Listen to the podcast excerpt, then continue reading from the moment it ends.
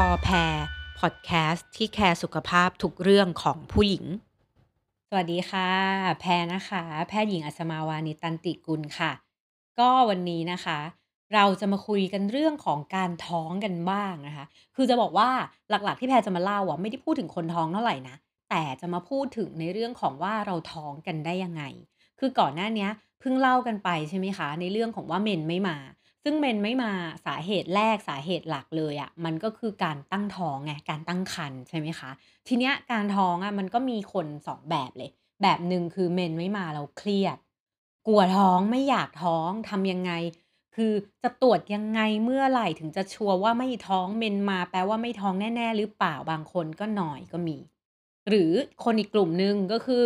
อยากท้องอะ แต่เมนไม่มาตรวจแล้วมันไม่ท้องแปลว่าเรายังมีโอกาสท้องอยู่หรือเปล่าอะไรอย่างเงี้ยคือ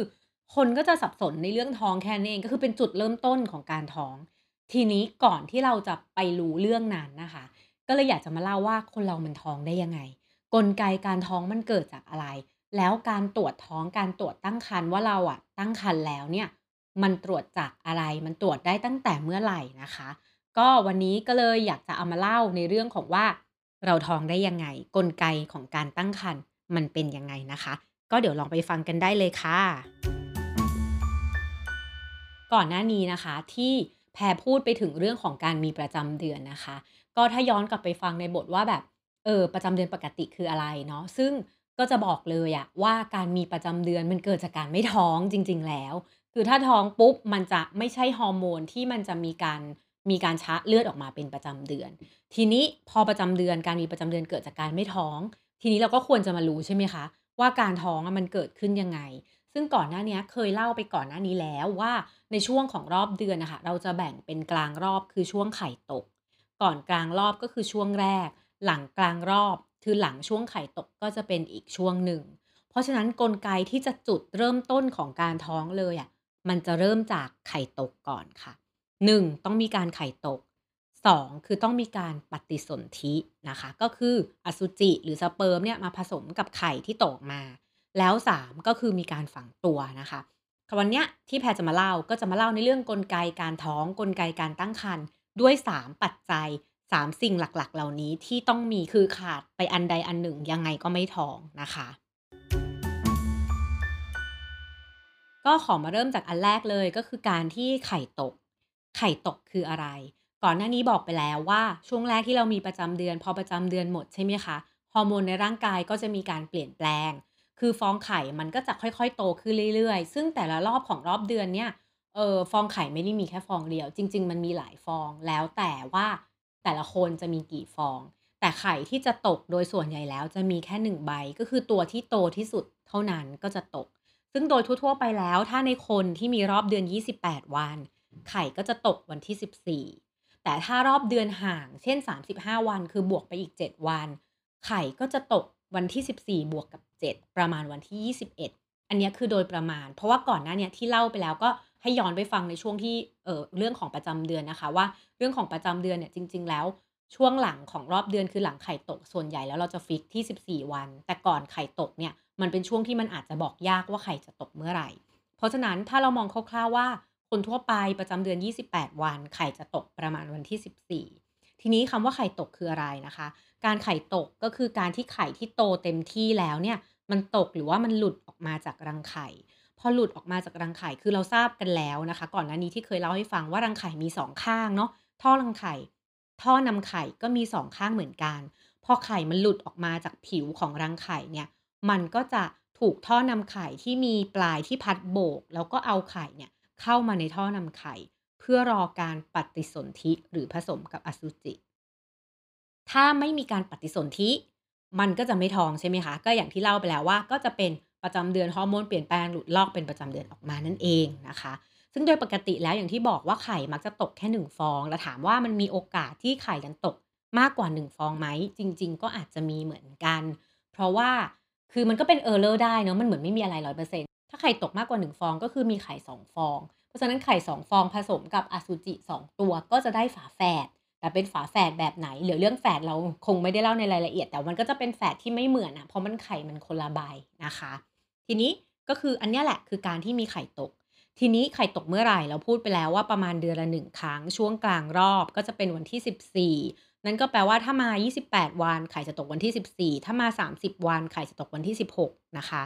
ทีนี้หลังจากไข่ตกแล้วอะไข่มันอยู่ได้นานแค่ไหน อันเนี้ยมันก็เป็นเรื่องที่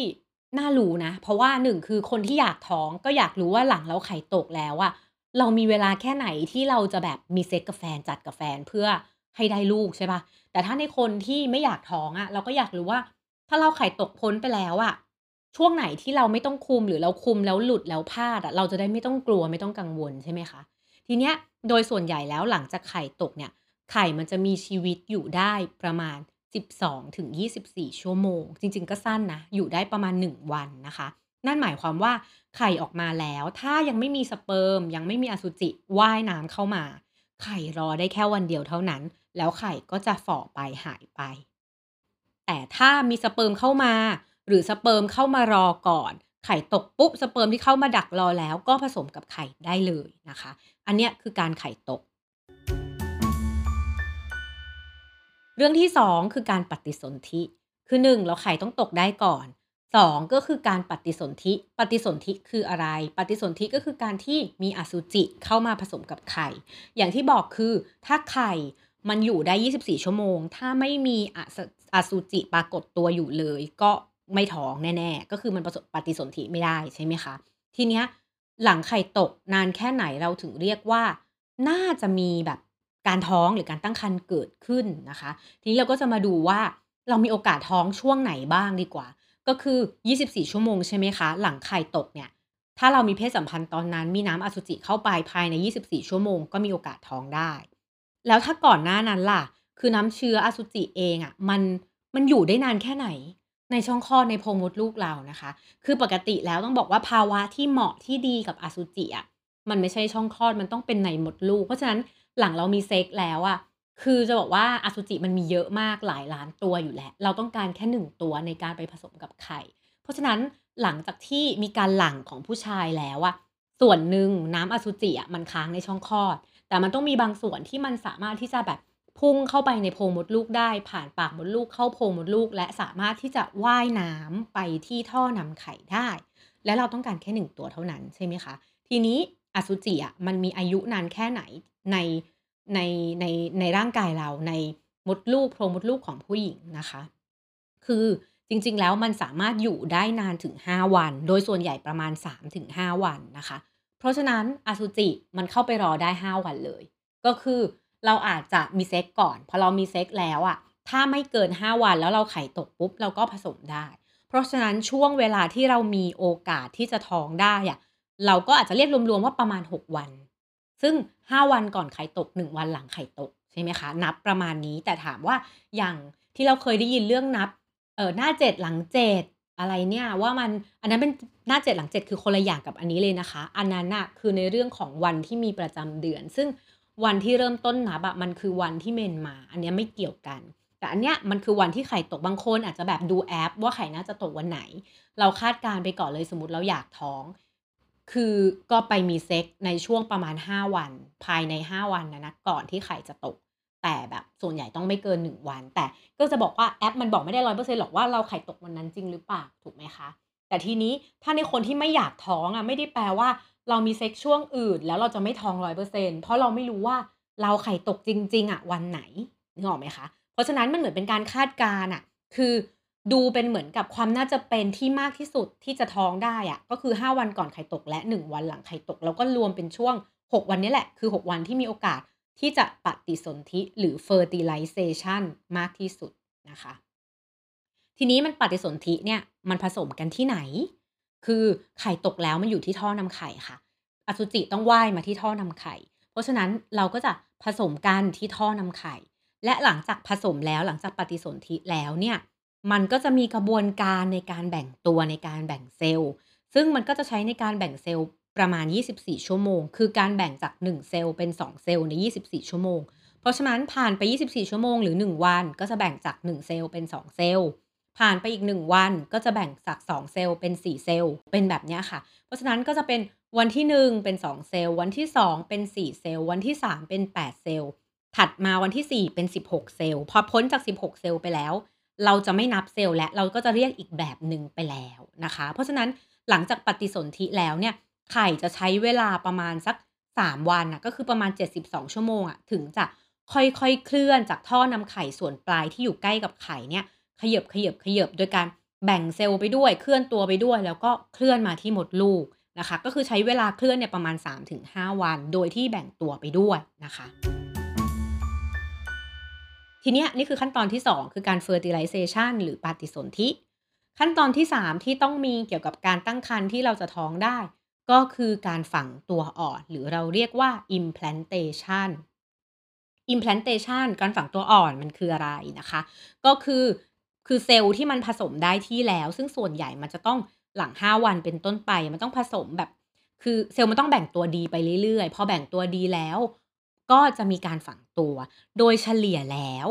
จะเริ่มฝังประมาณวันที่ 8 วันที่ 8 เนี่ยคือนับจากผสมนะคะ พอผสมแล้วมันก็จะแบ่ง 1 เซลล์2เซลล์4เซลล์8เซลล์16 เซลล์แล้วก็ไปเรื่อยๆ ใช่ไหมคะ ประมาณวันที่ 8 จะเป็นวันที่เริ่มฝังตัว แต่ไม่เสมอไปนะคะ บางคนอาจจะเร็วได้ถึง 6 วันก็ฝัง บางคนอาจจะช้าได้ถึงประมาณ 11 วัน ก็คือมันจะอยู่ในช่วง6-11 วัน หลังจากปฏิสนธินะ ไม่ใช่หลังจากไข่ตก ก็ต้องบอกว่า ถ้าไข่ตกแล้วปฏิสนธิเลย ก็วันนั้นเลยใช่ไหมคะ แต่ถ้าไข่ตกแล้ว124 ชั่วโมงถึงปฏิสนธิก็ต้องหลังจากนั้นไปอีกก็คือหลังปฏิสนธิประมาณ 8 วัน ซึ่งอาจจะอยู่ในช่วง 6-11 วันได้ ทีเนี้ยเวลาฝังตัวฝังที่ไหน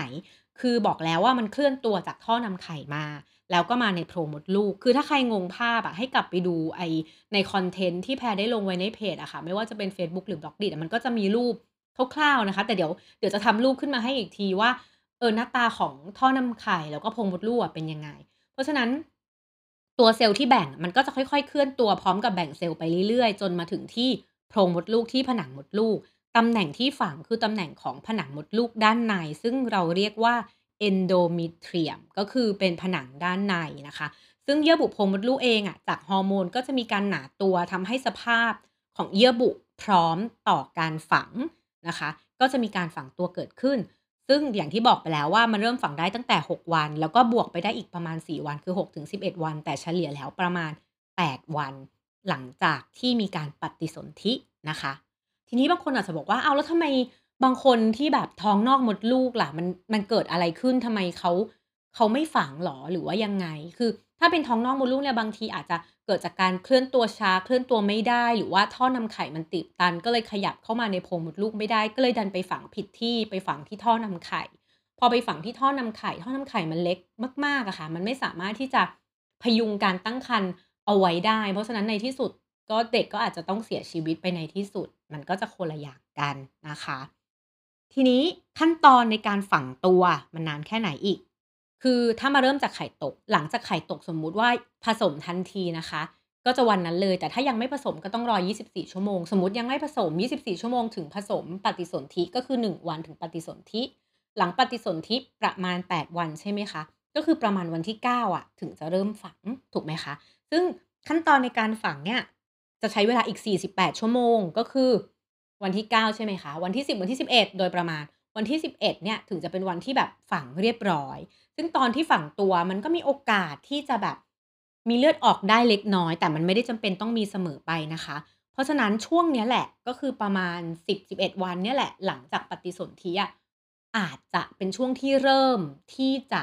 ดูได้แล้วว่าท้องหรือไม่ท้อง เริ่มที่จะยืนยันการตั้งครรภ์ได้บ้างแล้ว นะคะ ซึ่งพวกนี้บางคนพอมีเลือดออกจากการฝังตัว เราไม่รู้บางคนคิดว่าเป็นเมนไงถึงบอกว่าเฮ้ยถ้ามีประจำเดือนมา เราแปลว่าเราไม่ท้องแน่หรือเปล่า ก็ต้องบอกว่าคำว่าแน่หรือไม่แน่มันขึ้นกับว่าเลือดนั้นน่ะมันคือเลือดอะไร ถ้ามันเป็นเลือดจาก implant bleeding คือเลือดจากการฝังตัว เราก็อาจจะท้องได้ เพราะอันนั้นน่ะมันไม่ใช่เลือดประจำเดือนจริง แต่ส่วนใหญ่เลือดจากการฝังตัวมักจะปริมาณไม่เยอะเท่าเลือดประจำเดือนอยู่แล้วนะคะ เพราะฉะนั้น